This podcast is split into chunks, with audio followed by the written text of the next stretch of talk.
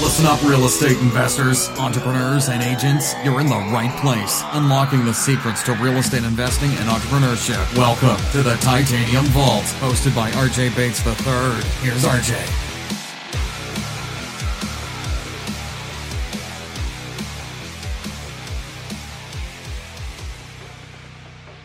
Excited to have Casey Denton with us today. Casey, how are you doing? Doing great. How are you, RJ? Good. Why don't you introduce yourself a little bit and tell us about what you do in real estate investing? Yeah, well, I'm, my name's Casey. I'm with Easy Street Capital. Um, we're a hard money lender based out of Austin. Uh, we've been doing this about two years. Um, however, I guess you want to hear a little bit about how I started and how I got to where I am. Absolutely. Yeah. So I started off actually out of college initially as a commercial real estate broker um, in Los Angeles. So I was in California at the time. Um, was working as an apartment broker, multifamily deals. Um, did that for a couple years. Um, then ended up transitioning into managing REOs for Freddie Mac and Fannie Mae as the whole sky was kind of falling and there was a lot of uh, REOs and they didn't have the personnel to manage them, so they started hiring outside companies to manage their uh, their REO, REO portfolios. Um, after doing that, kind of transitioned into property management. I had a property management company managing apartment units in San Diego. And then after that, started flipping houses, um, primarily just flipping single family houses throughout San Diego and a little bit in Orange County as well. Um, in pretty large volume, did about 200 flips out there. Uh, then moved to Austin about four years ago to look at flipping houses in Texas because there seemed to be a little more opportunity out here and a little less competition. Uh, flipped about 200 houses over two years in Austin and San Antonio, and then have transitioned the last couple years into hard money lending. So now we're lending money to the investors rather than taking the principal position. We're helping other guys do it by by lending them the money and providing them the capital. So let's talk about your rehabbing experience what were the differences that you noticed from San Diego to Austin? Uh, it was very different, um, partially because of how we were buying the properties. So when we were buying them in San Diego, we were buying primarily at the trustee sale at the foreclosure auctions. And that in California it's actually every day. So I'd go down to the foreclosure auction every single day with a wad of cashier's checks and bid on properties and we were buying them pretty pretty heavy volume, probably a few a week. Um, and so when we bought those properties, there's a lot of unknowns when you're buying the trustee sale in terms of what the outsider's perspective is. Is title clear? There's a little more risk. You don't know if it's occupied or not. Uh, you don't really know the interior condition. You can do a drive by, but there's a lot of risks involved in that purchase, but there's also a lot more opportunity if you know what you're doing. And so when we bought those properties, a lot of them didn't need much much renovation, or they didn't need need a lot of um, didn't need a lot a lot of upgrades to really get them to a marketable condition where they would sell for a for a good price in the MLS. It was more of an arbitrage business where it was an add value business, and so we were buying these houses and putting paint and carpet in them, and literally that was it in a lot of cases, and still making a healthy return on them. Um, when I moved to Austin, it became much more design focused, and we really had to focus more on adding value because one, these properties weren't we weren't able to buy as many at the trustee sale. We're still buying a few, but not as many because there just weren't as many foreclosures to be had.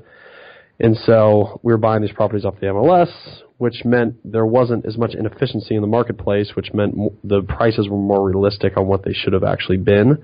And so we had to create value on the back end by doing more of a higher end renovation.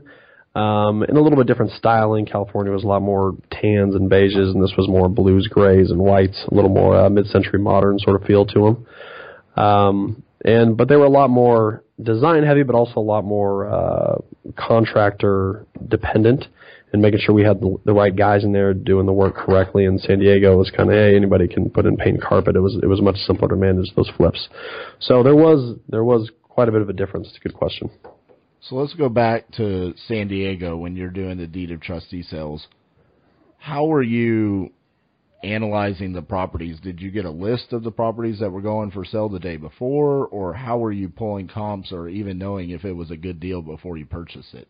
Yeah, it's actually a good question. So we, you don't know out there in Texas it's once a month, but in in uh, California it's every day, and so you wouldn't know what properties were going to drop. We call it, which means go to sale that day until the morning of. And so the trustee sale was at 10. It was sort of 10 each morning. And so we'd get the list probably uh, 6 or 7ish and we'd be in there first thing in the morning.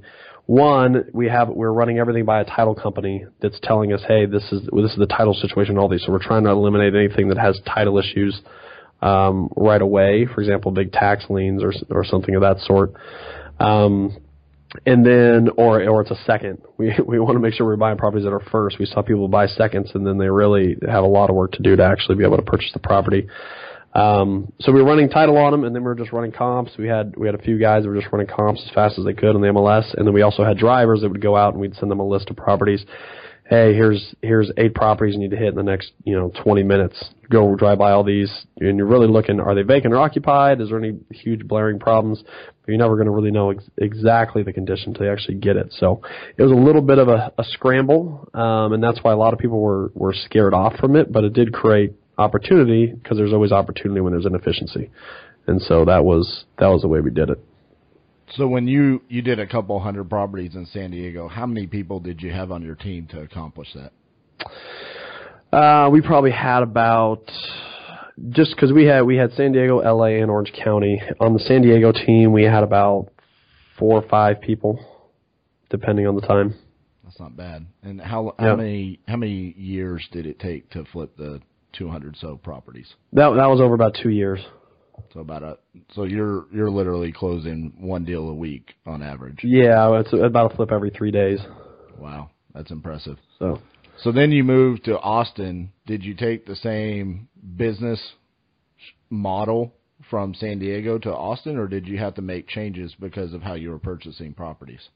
Uh, yeah, so we definitely had to make some changes. We were still going to the auction when we were out here um, at first, um, but again, it's only once a month. So maybe you pick up three or four or five that one day, but then you're sitting there the rest of the month. You know, you've got to find properties elsewhere, and so that was the difference in San Diego. We had a constant influx of properties from the trustee sale, but out here we had to, you know, also partner with agents to try to find deals um, on the MLS that made sense.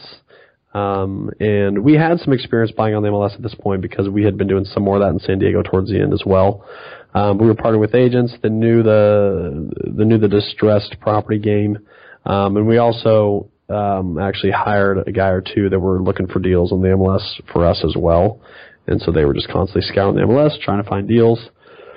And we were partnered with agents both in San Antonio and in Austin because that's really the markets we were flipping in. So you have no problem buying an investment property off the MLS. And that's something that I commonly hear from investors saying – they don't want to purchase a property off the MLS. Walk me through what your mindset is and why you don't have a problem with that. No, I, I don't have a problem with that at all. I mean, we've bought, like I said, oh, probably of the 200 we did here, probably 170 of them were off the MLS. Um, there's definitely deals to be had on, on the MLS. I mean, there's distressed buyers everywhere. They might not be underwater, uh, but they still have a property that's that's in terrible condition, has a lot of deferred maintenance. They can't sell to a traditional buyer because it can't qualify for financing, traditional financing. So there's uh, there's definitely opportunity there. You just got to make sure you underwrite them correctly and make sure you look at the comps and, and get a good idea of what they're actually worth. Right, because I mean, you know, my company we we wholesale a lot of properties off the MLS, and we also, you know, do our own rehabs of properties off the MLS. And I've always thought it was kind of more of a myth that people say, well, it has to be off market, or man, that's not a good deal because it's on the MLS. That doesn't really have any bearing to me on where we're getting the the lead. It's all about the numbers, right? Exactly. Yeah. I mean, it all comes down to the numbers. I mean, in a lot of in a lot of cases, working with a wholesaler who is able to negotiate a better deal on the front end might end up helping you anyway. If I if I you know if I'm just out there, I'm just trying to buy one or two properties at a time, and I'm trying to write offers on these properties and maybe I'm not presenting my offer as strongly as I should. Or I'm not as good at, at negotiating the deal or at retrading the deal. If I'm working with a wholesaler that does that every day, all day, they're probably better at it than me and they can probably get a better deal on the property. So I might not even end up paying more for it than I would if I had found it myself. And in a lot of cases, I think you might end up paying less. Even though the wholesaler is making a profit there, they're able to negotiate better than, than the average person probably would. You literally just did my sales pitch to my clients when I'm trying to wholesale them a property off the MLS. That's funny. Yeah. So when you were doing both San Diego and Austin, how were you financing these properties? Uh, we were all cash, so we weren't using any financing. We had a a fund with with different investors and high net worth individuals. Um, so all cash. Cash is is good to have if you have enough of it. Right. So did that fund and that experience with paying cash for these deals did that lead you to hard money lending? Yeah, it it kind of did um, because as we're you know as as we're looking for deals and, and deals that I bought even principally for myself, not in the fund, but just on my own. Um, if you go in and you try to you try to offer on a deal, and let's say I, I can qualify for traditional financing, credit score is great, income's fine. The problem is if I go in and write on a distressed property and I'm writing a, a property, uh, I'm writing an offer with a 30 day close, and the seller has 10 offers in and, and eight of them are cash with a seven day close, even though I can qualify for the loan, it doesn't really help me because I need such a long close that they want to see another 10 or 20 grand added onto the purchase price to make it worthwhile for them to wait and take the risk of an appraisal and, and see if it'll actually close. So a lot of times hard money makes sense even if you have good credit and you have the ability to get a loan because the hard money can act like cash and your hard money fees are going to be less than what you would actually have to imp- increase your purchase price by in order to get that property locked up. So I think uh, hard money is a tool, and we see that with a lot of our borrowers. These are not, you know, these aren't all people that have credit score issues. A lot of them have great credit, and they're very experienced investors, and they're and they're actually pretty wealthy. But they just need to be able to move quickly, and you can't move quickly with a bank loan. You need somebody that can close in two or three days, and, and it functions like cash, and and that's you know that's what we saw we were able to offer with a hard money fund, and so we we liked that opportunity. So let's talk about Easy Street Capital and how did that company come about? Uh, well, as we were flipping about two years ago, we are still flipping properties. Um, you know, the space has, had gotten more and more competitive. There's more and more people getting in it, uh, and and the problem was that the volume we needed to do it, it was very hard to manage all those properties. As I said, these are more uh, labor-intensive renovations here, but also to find enough good contractors to reliably do that many properties at once. Um, you know, we were managing, I was personally managing 30, 40 renovations at a time, and so to find enough contractors to manage all those effectively was just was just proving very difficult, and and contractors that could do it affordably as well. Um, so we were kind of trying to look at it and go, hey, what what can we do that we know? You know, we have a lot of expertise in the space, we have a lot of knowledge. What can we do in the space, and you know, kind of make a transition or a pivot into something that that makes a little more sense? And so we looked at hard money lending. It seemed to be a little more scalable, um, and less labor intensive um, on our end, less personnel required and so we uh, transitioned into it from that standpoint. Um, I still think there's there's definitely money to be made out there flipping. I still flip properties myself on the side, um, but I it, I think it's a little bit harder these days to do it in huge volume. Doing three a day is is hard to find that many good deals and to find that many good contractors. But if you're doing you know a, a one or two a month, I think that's still very doable. Do you think that is market specific on the fact that it's hard to find that many deals just because you're in Austin, or do you think that has now become a nationwide trend because of where real estate is and where the market stands nationwide, or do you think it's just specific for Austin?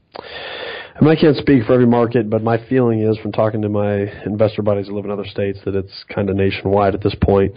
Um, like I said, a lot of that, a lot of the opportunity to really do large, large volume, and there's a lot of other guys doing it too, was the trustee sales. But now that nothing's underwater, you know, no, stuff shouldn't be foreclosed on, and the stuff that is foreclosed on normally doesn't make much sense. Um, so yeah, I think it's I think it's kind of a kind of a nationwide thing at this point, just where the market's at and where prices are at, and and with how many people are in the marketplace looking to do it. There's a lot more information about it today with the the TV shows and the education courses, and there's a lot more people that are in the space than than were maybe you know five or six years ago. Right. So tell us about Easy Street Capital and and what makes you different than other hard money lenders. Yeah, well, I would say, I mean, we're we're truly an asset-based lender, and pretty much any hard money lender will tell you that. But when you actually go to get a loan, they still want to see your credit score and your tax return and your income verification. Uh, we don't look at any of that. we're really just looking at the deal and the property, and we're looking at that asset as our collateral. And if the deal makes sense and the property makes sense, then we can lend on it. So if we put out terms on a deal, that those terms are transferable from one borrower to the next because it's not dependent on the borrower; it's purely dependent on the deal. Um, the other thing is we don't do any appraisals or credit checks, uh, which is which is big because it allows us to move quick, more quickly. Um, we can close in two or three days. I don't think anybody else could close as fast as we can. Um, and if we put out terms, since we're not waiting for an appraisal to come in to verify our value, when we put out our terms, those terms are solid. Those terms are, are the value that we've already set those those terms are already there and they're good to go. Uh, we didn't have to wait for an appraisal to come in, you know, a few days later to tell us that the the value's not there, and then you're scrambling trying to find somebody else that can fund it, or the terms changed on you, so you need to come up with more money. Um, so that's really our really our, our differentiators is we're we're fast, we're quick, uh, we're easy. Once we put out terms, they're solid and easy street. It's it's a little bit cheesy, we know that, but we do try to make it, you know, as as easy and, and simple as possible. And so we, you know, we've been on the investor side, so we kind of understand what you're looking for there in terms of a, a quick close and, and no hassles. And that's what we try to offer, and we feel like we've been successful at, at offering that to our investors. Well, as someone who works with you frequently, I will verify everything that he just said is accurate. Um, you know, as a wholesaler, I can go out and get a property under contract send it to Casey and get terms. And I can also have a conversation with Casey if he has any questions about how we're seeing the deal, why, where do we see the value add, and then once the terms are laid out, it's a done deal. There's no we're we're changing terms at the eleventh hour or anything along those lines. In fact, you've kind of spoiled me to now where when I virtual wholesale in other markets, I find it so hard to work with other hard money lenders because I'm like, it's just not like working with Easy Street. And I've never actually thought about how cheesy your name is until you just said that. Um, it, did y'all create the name because of that? Uh, it just, it just, yeah. I think it kind of just happened, and we knew it was, we knew it was cheesy, but we thought it'd be memorable, and maybe you would think easy when you thought of it. So that was it. It's funny you say because there was the, um, I remember the first deal we did I remember you told me afterwards you were you were crazy nervous about it because you're like it was too easy. Like they didn't it didn't seem like they needed much information. Dude, I so. I thought I was getting scammed. I'll be honest with you. I was sweating bullets for like 12 hours because I'm like this guy came out of the blue. He tells me there's no appraisal, no credit check. Here's my terms. You know, we'll get this done in two days. And I'm like, yeah, I've been told that before. Sure, let's see how this works out. Yeah and, and it has. It's been an amazing experience working with you guys. What markets do you specifically work in in Texas? Um, Dallas, Fort Worth, Austin, Houston, San Antonio. So basically all the major markets except for El Paso. Um, so yeah, all throughout Texas. Awesome. And and without giving me too much detail, because I know you have secrets to the trade, um, was this part? Of, did you I guess, find your funds for this from your fund? Did you just transfer the fund from your flipping to hard money lending? Is that how you've created that, or was it a whole new ball game and you had to find a new way to create your funds for the hard money lending? Yeah, I mean there there was a little bit of crossover there. Um, there were we had a a few investors come over that were in the other fund, but some of the money in the other fund was actually hedge fund related, and there there's a lot of uh there's a lot of a lot that needs to go into that if they're going to transition over, and it wasn't something that they were interested in. Um, so by and large, it's been new investors, new money raised. Um, so has that been an easy transition for you, or have you seen new difficulties? Because personally, for me as an entrepreneur, before I was in real estate investing, I had two prior businesses, and each business that I've set up you know, you have your business plan and then you see new hurdles come up. Has there been hurdles being a hard money lender compared to being a rehabber? Um, there has been. I would say the transition has been has been pretty smooth. I don't think we've had any any major hiccups. Um, there's always there's always stuff you've got to you've got to learn and figure out. Um, and we were uh, we were good in that we had a consulting partner that we brought in that had already had a hard money lending company, and so he he made sure we were set up and we were good to go. So that was that was huge for us. Um, but yeah, overall, I feel like it has been it has been pretty smooth. I mean, having enough experience in the flipping space is huge. I mean, underwriting is a is a big big part of it. And if you're not underwriting correctly, you can get in trouble, and we've seen that with other hard money lending funds. Um, but now I feel like it's been been pretty smooth for the most part, all things considered. So, to the newer wholesalers or newer rehabbers that are listening, what advice would you give to them as a hard money lender on how they can establish a relationship and present deals to their lenders?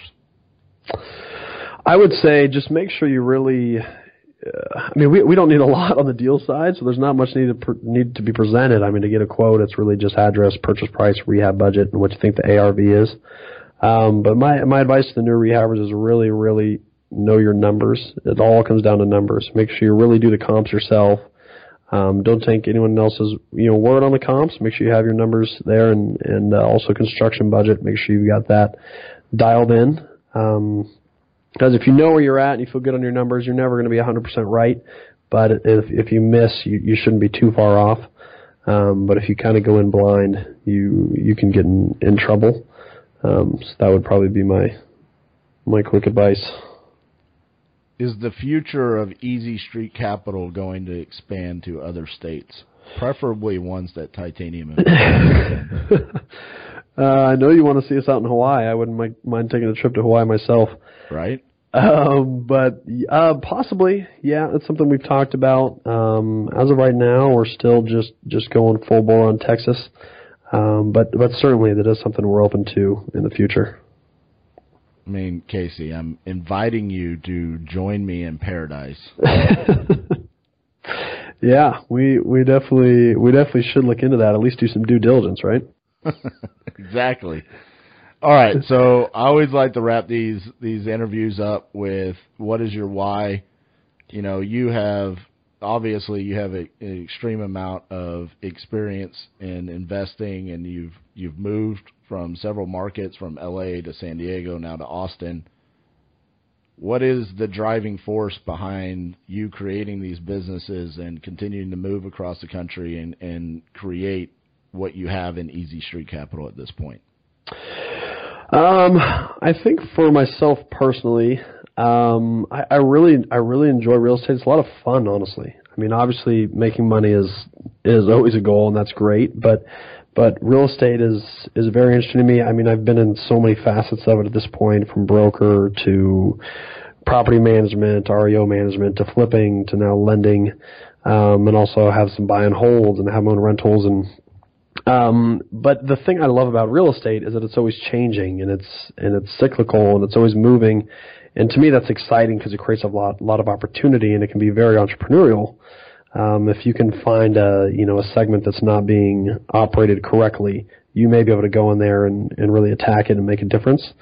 So I really it's it's for the joy of it. I would say a lot of it is is the why. I really enjoy it. I enjoy the challenge trying to trying to uh, figure out where inefficiencies are and, and trying to exploit them. And I think that that's a lot of fun. Well, I second that, and you know, you're you're one of many guests who said they've they found like a joy or a passion in real estate investing, and that's kind of where I am as well. You know, I always knew I was going to be an entrepreneur, but real estate also brings this level of joy. Like you said, I love the the ability to be creative within deals and yep and find so many different ways to work with other people, joint venture.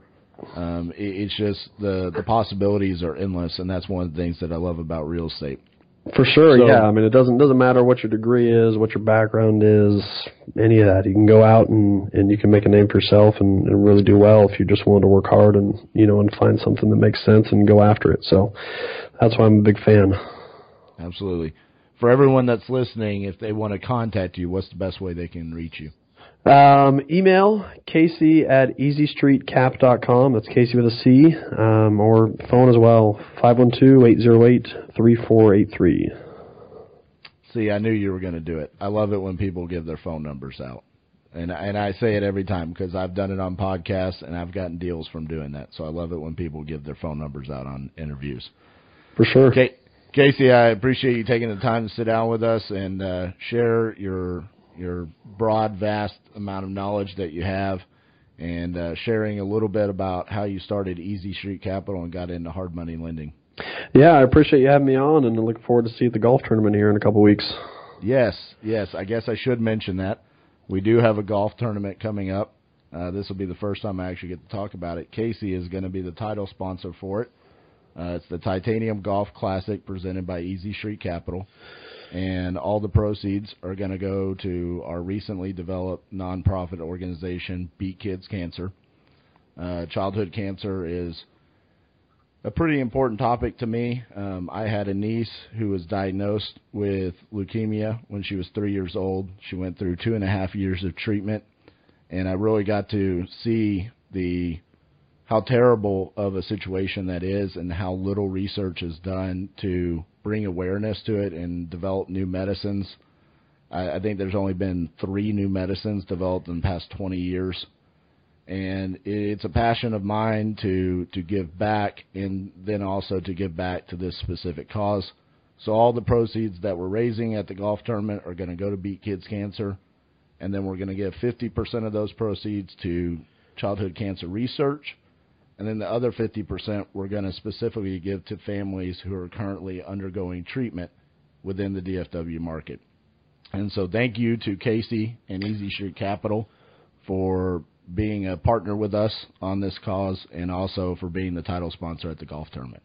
Yeah, we're very excited to be a part of it. Sounds like a great cause, and um, we definitely wanted to support it. So, yes, sir. All right, Casey, thanks for sitting down with us, and we'll see you soon. All right, thank you. Bye. Bye. Thanks so much for listening to the Titanium Vault with your host, RJ Bates III. For more info and to stay up to date, visit www.podcast.thetitaniumvault.com and on facebook.com slash the Titanium Vault. If you enjoyed the episode, please rate and review, and we'll catch you next time on the Titanium Vault.